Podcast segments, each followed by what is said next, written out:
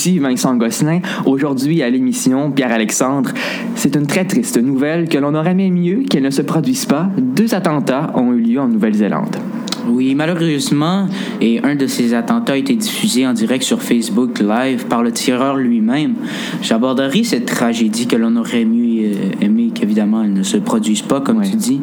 Et Marc, de ton côté, c'est sur une note plus positive. Tu nous parles des Jeux du Québec qui se sont déroulés récemment dans la semaine de relâche. Absolument, j'aborderai les Jeux du Québec qui verront leur budget doubler l'an prochain. Et finalement, Philippe Tardif et Lauriane Boudreau nous rendront visite pour faire le bilan du tournoi d'improvisation du séminaire de Chicoutimi qui s'est tenu la fin de semaine dernière. Bienvenue à Sémictualité.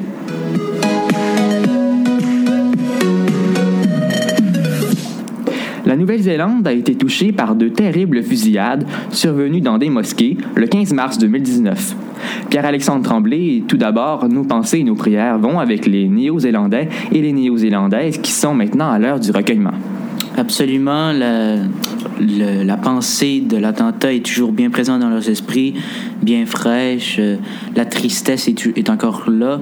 Parce qu'on le sait, la Nouvelle-Zélande est un pays très tranquille où peu de choses se passent avec peu d'habitants. Donc, une fusillade comme celle-ci où 49 morts ont été faits, Ouais. c'est vraiment terrible pour le pays. Ça bouleverse un peu l'esprit euh, de la Nouvelle-Zélande. Comme je l'ai dit plus tôt, on compte pour l'instant 49 morts et puis 20 blessés de per- de- d'enfants et d'adultes de 3 à 77 ans. Mais maintenant, euh, le bilan a été monté à 50 morts. On a appris malheureusement euh, dans la fin de semaine dernière. Ce qui prouve que certains des blessés sont bien évidemment dans un état critique et que c'est seulement euh, pour l'instant. Euh, le, le nombre pourrait augmenter euh, au, au fur et à mesure que le temps va passer. Ouais. Et c'était la première fois qu'un attentat a été diffusé en direct sur Facebook. Absolument. Euh, Et, et- et c'est quand même spécial que quelqu'un pense à utiliser les réseaux sociaux pour faire euh, passer un, un message en quelque sorte, Ouais. pour commettre un attentat et tuer des, des- des personnes, mettre ça à la disponibilité du monde entier sur, sur Facebook Live. Ouais. Bien sûr, euh, Facebook a supprimé le vidéo, mais ça a été diffusé en direct pendant quand même près de 17 minutes. C'est énorme. Oui, mais au moins ils ont réussi à, à contrôler euh, le vidéo, puis euh, ça, euh, au moins bloquer. Ces images-là. là. oui. Absolument. Euh, le tueur, il s'est filmé sur Facebook Live, puis il a publié également un document sur les réseaux sociaux Ouais. qui, qui, euh, attestait qu'il voulait venger les attentats terroristes perpétrés contre l'Europe euh, par des musulmans. Donc, venger un peu la violence qui a été commise dans les dernières années. On a, on a quand même pas été épargné, notamment avec plusieurs attentats, dont celui de Paris, où il y a eu énormément de morts, je pense plus de 200. Euh, c'était ce qu'ils voulaient manger. Et bien sûr, c'est un acte raciste euh, complètement. Et ça juge Ouais. l'islam parce que ce n'est pas tous les gens qui pratiquent la religion musulmane qui euh, sont capables de faire de, de la violence ou qui font partie de l'État islamique qui euh, ont, comme volonté de tuer des gens. On pourrait même parler de Alexandre Bissonnette, le tueur de la mosquée de Québec, parce que sur l'une des armes du tireur du nouvel attentat à Christchurch, Alexandre Bissonnette avait son nom gravé sur une des armes en lettres blanches. Ça prouve hein, mon point ici qui dit euh, que certains tueurs potentiels pourraient s'inspirer d'actes, euh, ma foi, euh, macabres qui ont été commis par des gens comme Alexandre Bissonnette ou euh, Anders Breivik qui a tué 77 personnes en 2011 euh, dans dans des circonstances comparables à celles de l'attentat de Christchurch ou de la mosquée de Québec. Puis ça a tellement été un grand événement, euh, la tuerie de la mosquée de Québec, c'est encore frais dans nos cœurs. Euh, on en parle encore beaucoup aujourd'hui. C'est un sujet d'actualité courant parce que c'est quelque chose qu'on veut pas se rappeler nécessairement.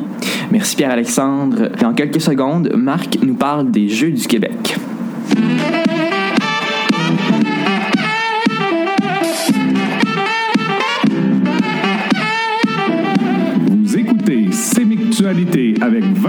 Gosselin, Marc Pelletier et Pierre-Alexandre Tremblay.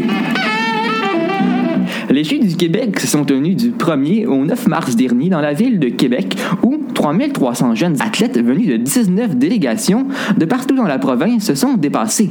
Marc Pelletier, quelle délégation a remporté les Jeux? Euh, ben, tout d'abord, je vais, je bien vous présenter les 10 premiers du classement parce que toutes les présenter, ce serait beaucoup trop long. Oui. Il faut comprendre qu'il n'y a pas rien que 10 régions qui ont participé. Oui.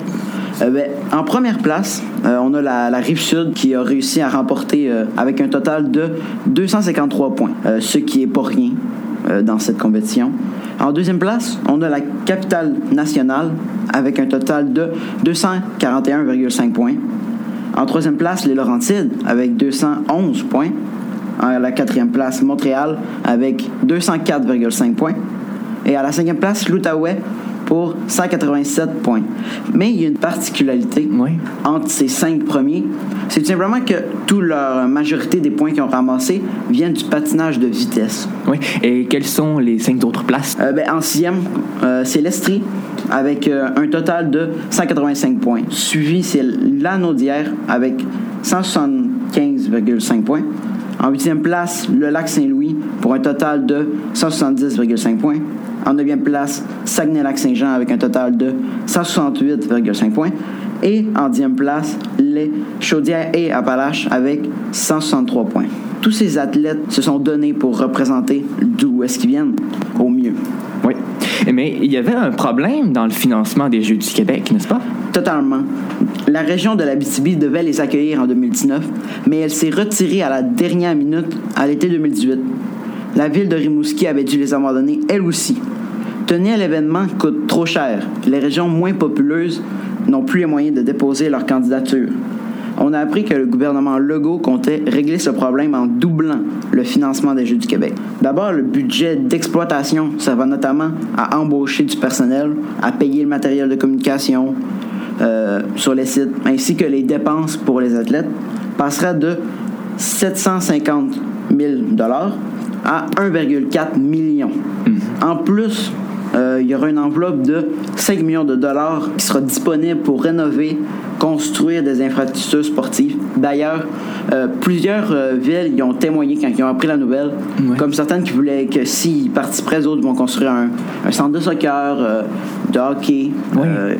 Et ça va beaucoup les aider pour, pour accueillir les Jeux du Québec. Absolument. Merci, Marc. À venir dans quelques instants, Philippe Tardif et Lauriane Boudreau nous parlent du tournoi d'improvisation du séminaire.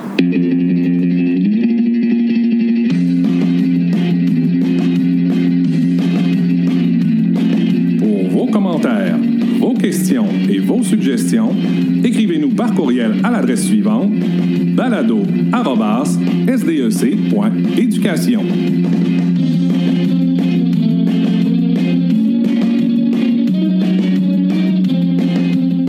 C'est une tradition qui s'est poursuivie encore une fois cette année. Le tournoi d'improvisation du séminaire de Chicoutimi s'est déroulé du 15 au 17 mars dernier à notre école. Philippe Tardif, ministre des Festivités, et Lauriane Boudreau, ministre des Arts et de la Culture, sont là pour nous en parler et faire le bilan de cet événement. Bonjour à vous deux. Bonjour. Salut euh, Vince. Vous allez bien? Ouais. C'est certain, là, un petit. euh, on est lundi, là, fait que c'est certain qu'on n'est pas trop réveillé après 6 heures de sommeil dans sa fin de semaine. Ouais. Mais ça va bien. Ah, c'est sûr. En premier lieu, est-ce que tout s'est bien passé dans le tournoi? Oui, oui, oui, oui. Ouais, c'est un beau tournoi. Il y a eu beaucoup de gens. Il y a même eu une équipe de l'extérieur, là, euh, Saint-Jean-Eudes, le collège Saint-Jean-Eudes, qui sont venus. C'était Ouais. le fun. Il y a de la belle ambiance, l'improvard, ça a bien fonctionné. Ben, c'était la plus grosse édition. C'est l'année où il y a eu le plus d'équipes, Ah ouais? justement. ouais? Combien au total? On était 17, je pense. Ouais, 17 environ, ouais. C'est bien. Et quelle équipe a remporté? Les Pogo en juvénile, puis en cadet, c'est. Euh, c'est la Lyonnais. La Lyonnais, c'est le patron de Jonquière. Puis euh, c'est ça, là, mais c'est les Pogos qui ont gagné en juvénile. Puis euh, écoutez, ils ont gagné par, euh, par 10 euh, votes. là. C'est-à-dire Ouais. qu'on était en comptage. euh, C'est nous deux qui jouaient, Lauriane Ouais, moi, c'est dans ça. cette équipe. Puis euh, c'était par comptage. C'était serré, c'est ça, c'était 3 à 3.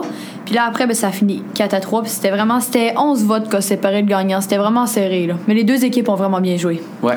Est-ce que le séminaire s'est bien démarqué? Ben, C'est-à-dire que nous, on s'est rendu en finale.